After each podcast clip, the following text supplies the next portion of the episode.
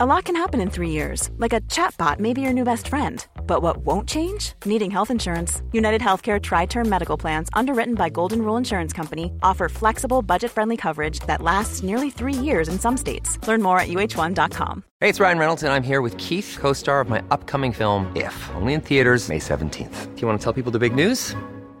All right, I'll do it. Sign up now and you'll get unlimited for $15 a month in six months of Paramount Plus Essential Plan on us. Mintmobile.com slash switch. Upfront payment of $45 equivalent to $15 per month. Unlimited over 40 gigabytes per month. Face lower speeds. Videos at 480p. Active Mint customers by 531.24 get six months of Paramount Plus Essential Plan. Auto renews after six months. Offer ends May 31st, 2024. Separate Paramount Plus registration required. Terms and conditions apply if rated PG.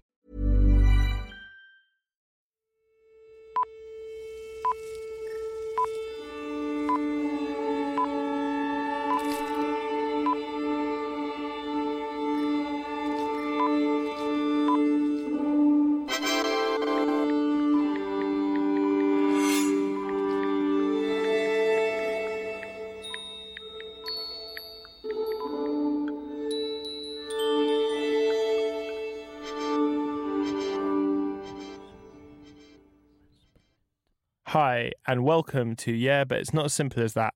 My name is Sam Wolfson. It's finally getting warmer, and you know what that means an epidemic of violent crime on the streets of London. Already this year, we've been hearing about rising knife crime, shootings, and 27 young people dead in the capital.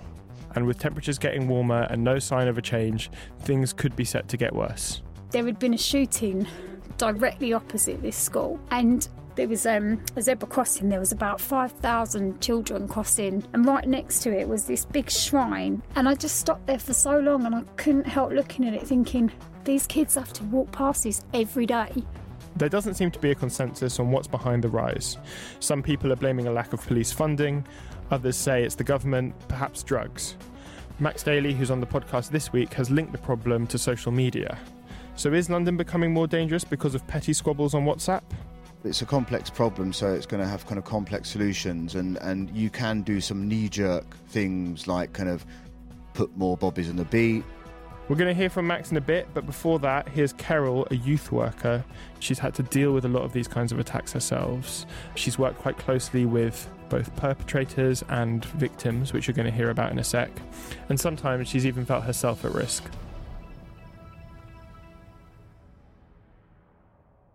So this young man was uh, 15. Um, I'd known him from when he was 11.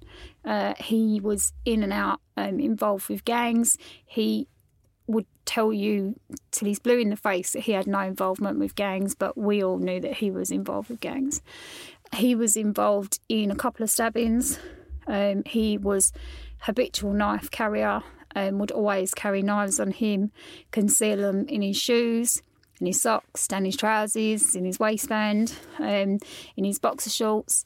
So, yeah, habitually carry a knife. He pretended to be a girl on social media, um, arranged to meet this young person that was from another gang, uh, got him to an area, and then kind of jumped out on him and pulled a knife out on him, stabbed him in the knee. Uh, I don't know how it ended up in the knee. I think there was a bit of a scuffle, but he ended up stabbing him in the knee certainly there seemed to be quite a pattern of that going on at one point. We had um, a number of young people I know were, were involved in the same thing. Um, they would set up accounts on uh, Snapchat or Facebook, and then for some of them, they would share the phone. So a couple of them would have the phone one night, one would be chatting to him, another night, someone else would be chatting to him, pretending to be this girl.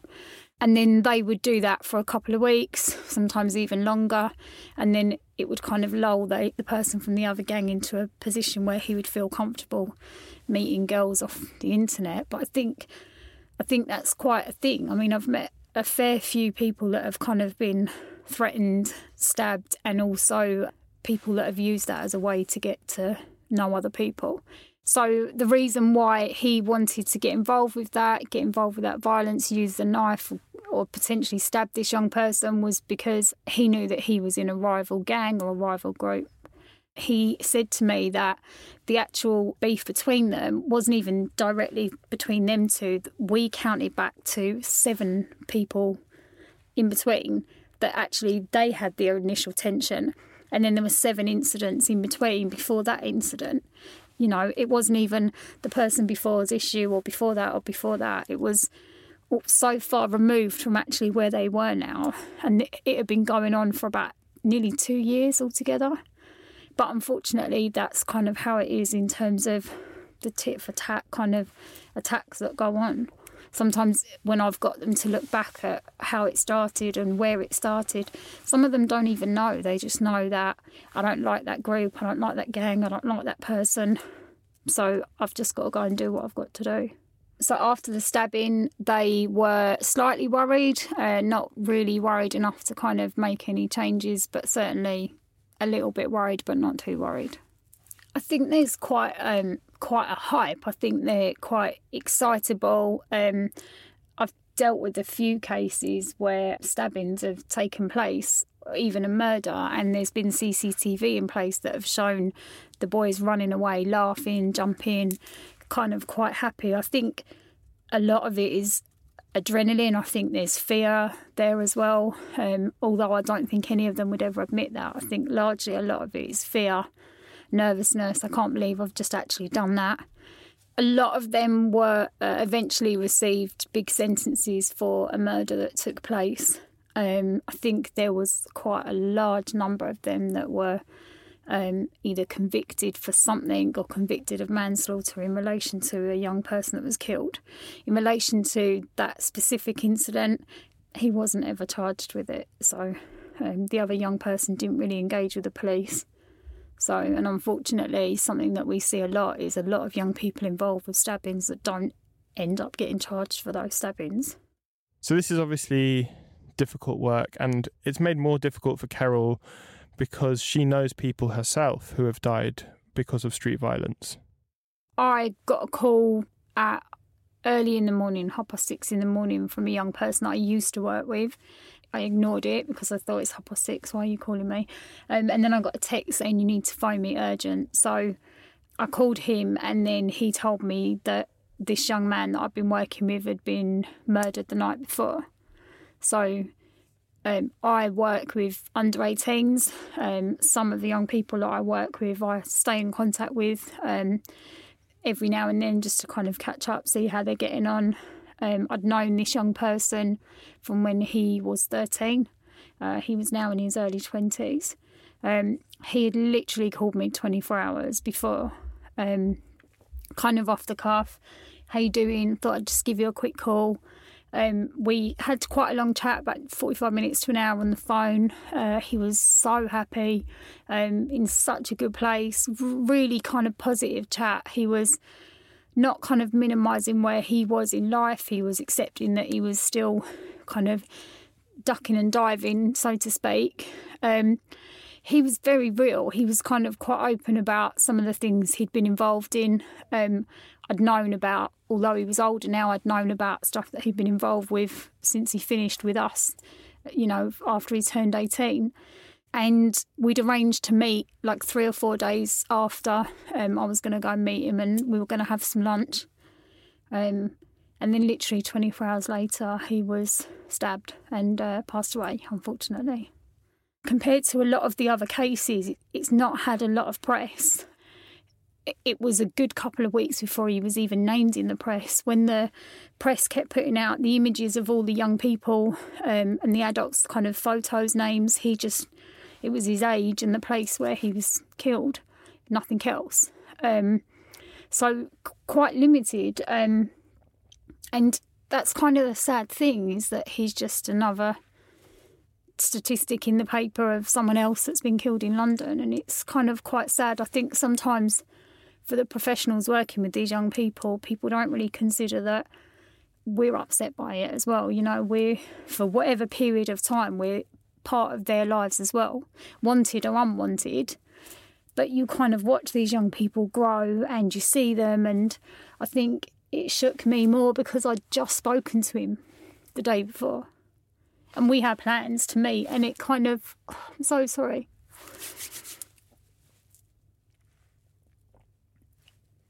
I think that's the reality of how quick it can happen.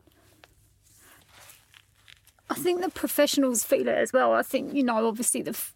I can't imagine what families are going through because I know how I feel as a professional. You know, sometimes I wouldn't speak to him for nine months, a whole year without speaking to him. So it wasn't like I was in his life every day. I think it was more shocking because I'd just spoken to him. And that's kind of how quick it can happen. You think he had plans, he was in quite a good place, but they can kind of, I think for those that kind of live in in those situations they're involved with groups or gangs or however you you know however people want to call it there's kind of a sense of even when they want to how can they ever kind of remove themselves from it because people that might 10 other people down the line might know them from have heard their name before and, and know that they were connected to a certain group and that they can just take a life without kind of that person that killed him might not he might be like the other case where there's seven people in the middle. It's got nothing to do with him.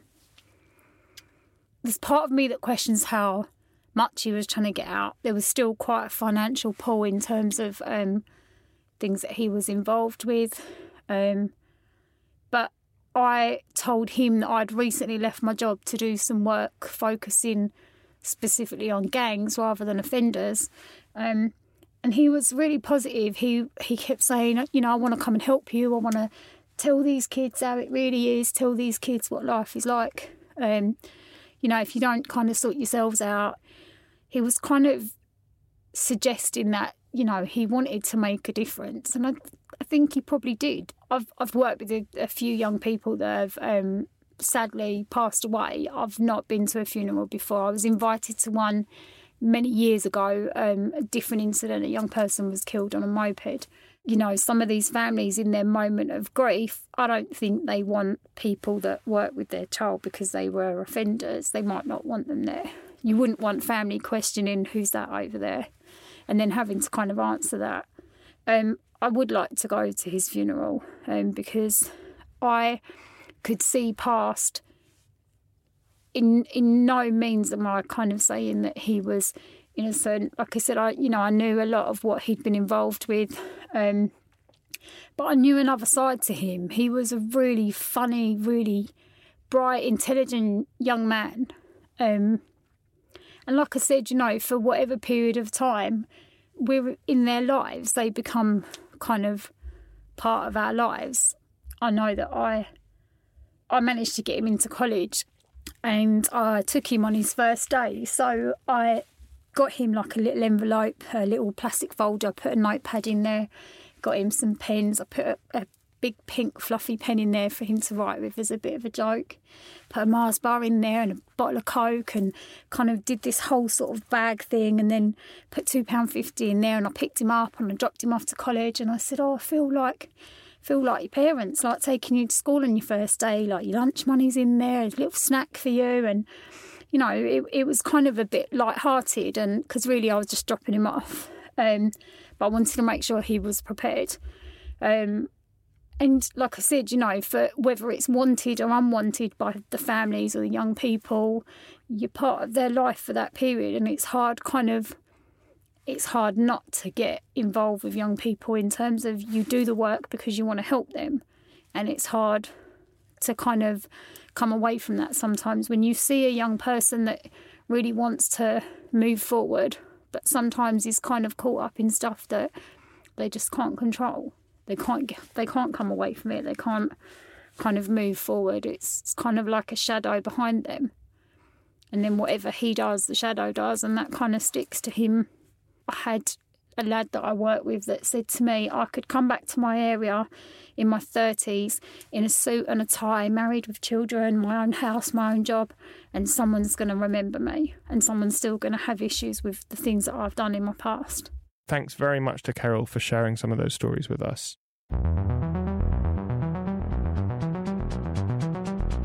So you get a sense of some of the individual cases. What we don't quite know yet is why this is happening. Hi, I'm a journalist who specialises in writing about drugs and crime, and I write a column for Vice called Narcomania.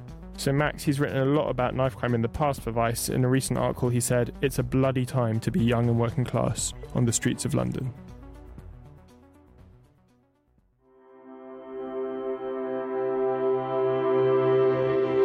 So obviously we we've heard some quite distressing stories, but it's always hard to tell with crime reporting whether you know individual distressing stories like that are reflective of a, of a wider picture. I mean, do you get a sense that there is a, a rise in overall violent attacks? Yeah, the statistics show that um, during 2017 and 2018, there's been a definite rise in the number of young people murdered on the streets of London.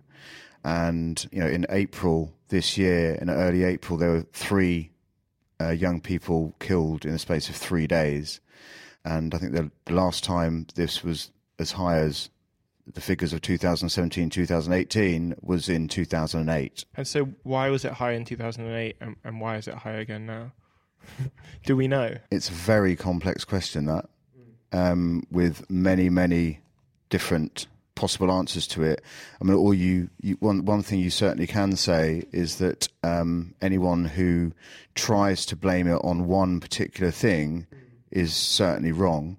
So you get you know politicians or newspapers or MPs, whatever, saying it is down to social media or it is all down to the drug trade or it is all down to lack of policing or stop and search. So that they're they're all wrong when they say that it is just down to one of those things. And what it is, it's a it's a complex mix of many different things. Well, maybe Well, let's go through those yeah, one by one. yeah. I mean, what, what I what I kind of decided to do for a recent article in Vice because everyone was asking why is this going on. Um, so I decided to look at the cases that had gone through the courts, the the, the murders in London of young people over 2017, to, to look at what caused these deaths and. Um, what I found was it was a kind of a mix of kind of petty, almost petty social media beefs, tit for tat, revenge, and kind of small world rivalries. I didn't find that particularly it was the drug trade. I didn't find any much evidence of any kind of drug turf killings like you might get in America, for example. To give you an example, there was one guy who was killed because he put too many laughing emojis on Snapchat. There was one guy who was killed because some eggs were thrown at the wrong front door. So it's that kind of stuff uh, that, that, that people are getting killed for. And obviously, there's also the whole postcode rivalry thing.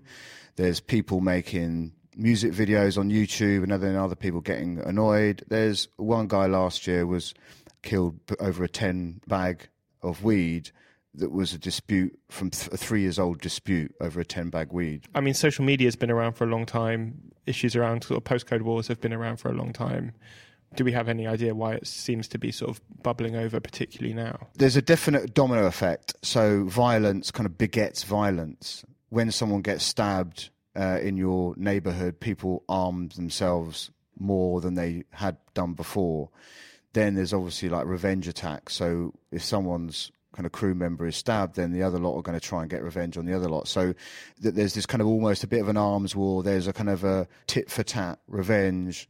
So once you you kind of do get flurries of attacks, and the, and the reason you get flurries of attacks in particular areas, which has happened this year, like you'll get a flurry of attacks in Walthamstow or Tottenham or Hackney, is because people are getting armed up as a result of what's happening in their area, and the friends of those who have been killed are taking revenge on on their suspected attackers. But obviously, there's a lot more kind of deep lying reasons to this. It's quite an interesting issue because as things like cultural issues, music, social media have come up, normally there is a, a kind of liberal response to when those things have been brought up in the past, particularly by conservative politicians going, you know, it's not just because there's violent lyrics doesn't mean that there's going to be violence. That kind of attitude seems to have changed this time, that people are actually looking a bit more into, for example, the lyrics of songs. The only reason I'm saying this um, is because this is what the people who have done the stabbing and who have been stabbed tell me. That's the only reason I'm saying it. So, but they're saying that it's not just because of that, but that is part of a kind of a culture of many different cultural things and uh, stuff going on that is making this occur so much. And you know, I, th- I think a lot of people do live in this really small world.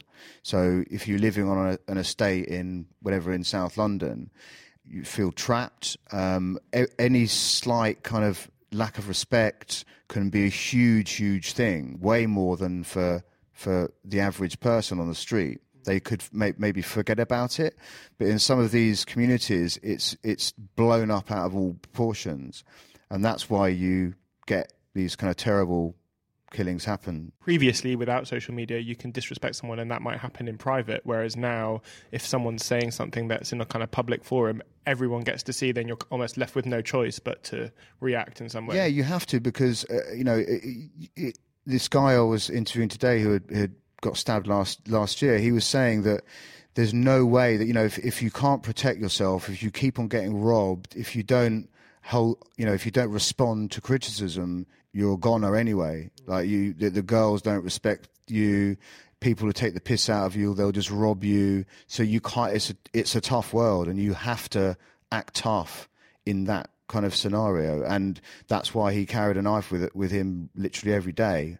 And even after he was stabbed, he carried a knife in his crutch because he had to protect himself. He didn't have any other option. There was obviously a lot of discussion about acid attacks last year and kind of quite crazy statistics about how often that was happening.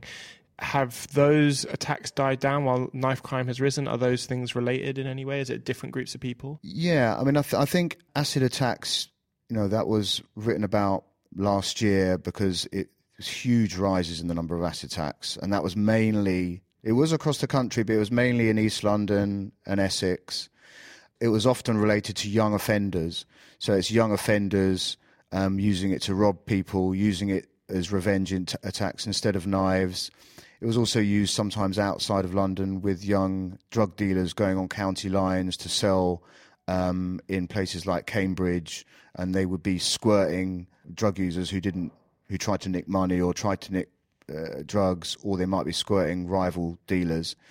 So there's this huge jump in the, in those attacks, and again, I think it was like I was saying with with knife attacks. I think once there's been a, a spate of a, of acid attacks, people start using it more. I know it sounds like it it's you know it's it's a strange thing um, because it's obviously such a horrific thing. People start getting really long sentences in the court, but still people going right well that seems to be the thing to do. I'm going to get acid to protect myself in, in case maybe someone else has got some acid. So it became the kind of like one of the, you know the weapon of last year. And i think although it's less in the media now when someone asked me whether acid attacks had just completely died out i was started doing a little bit of research into it and I, and they, and they haven't. They're still going on. Probably not as much as they were last year but it's it's still going on. You know like i was looking through stories that have happened even since April about a 19 year old who was stabbed over a WhatsApp argument who was least gay.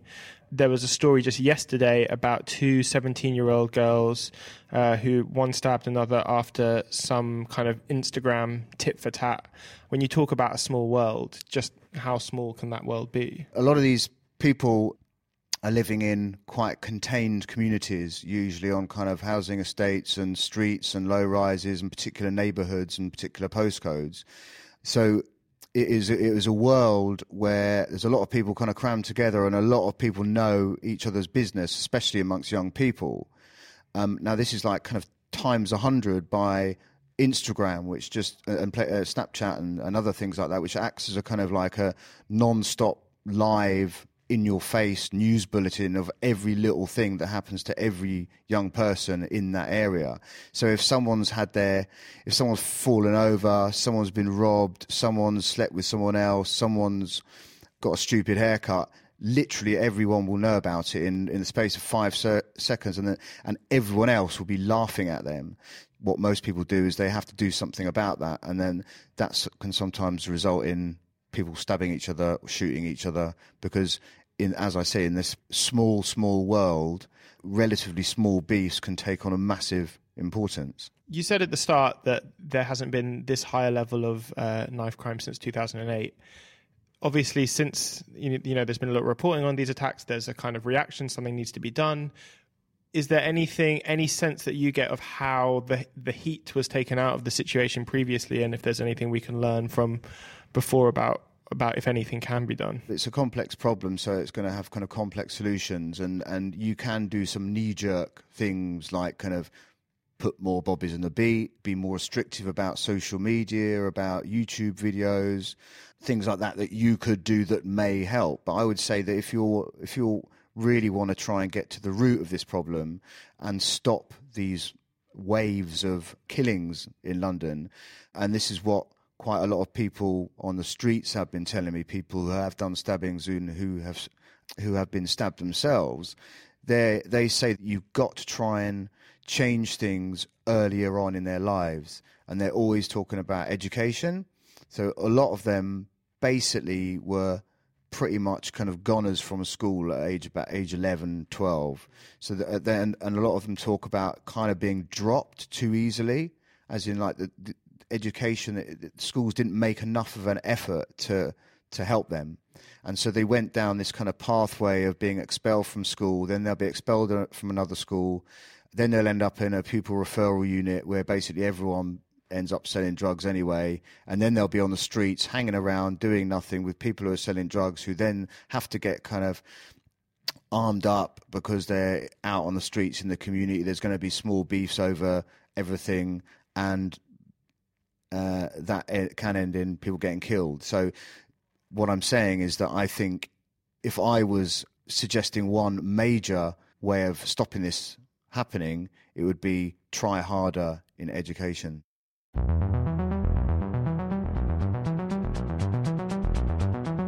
Thanks very much to Max and Carol. Obviously, this is a really tough topic. Appreciate you guys talking it through with us. Thanks also to our producer Sam Bonham from Rethink Audio. Obviously, this is the end of the episode, but also the end of the series. Like a French politician, we're going to take a long, boozy summer break, and we'll be coming back with season four soon. Until then, my name is Sam Wolfson. Am I the best podcast host in the world? Well, yeah, but it's not as simple as that.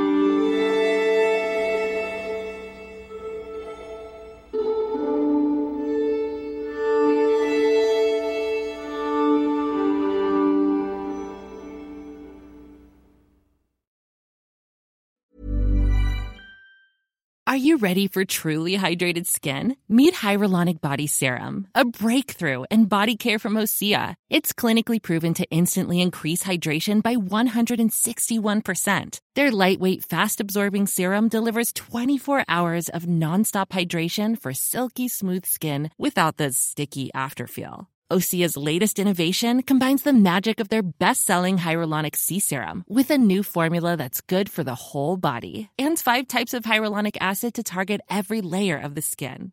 Osea is a women-founded, women-led brand that's been crafting seaweed-powered products for nearly 30 years. The best part? Everything Osea makes is clean, vegan, cruelty-free, and climate-neutral certified, so you never have to choose between your values and your best skin. Treat your skin to clean, vegan skincare from Osea. Get 10% off your first order site-wide with code SUMMER at OseaMalibu.com. That's O-S-E-A Malibu.com code SUMMER.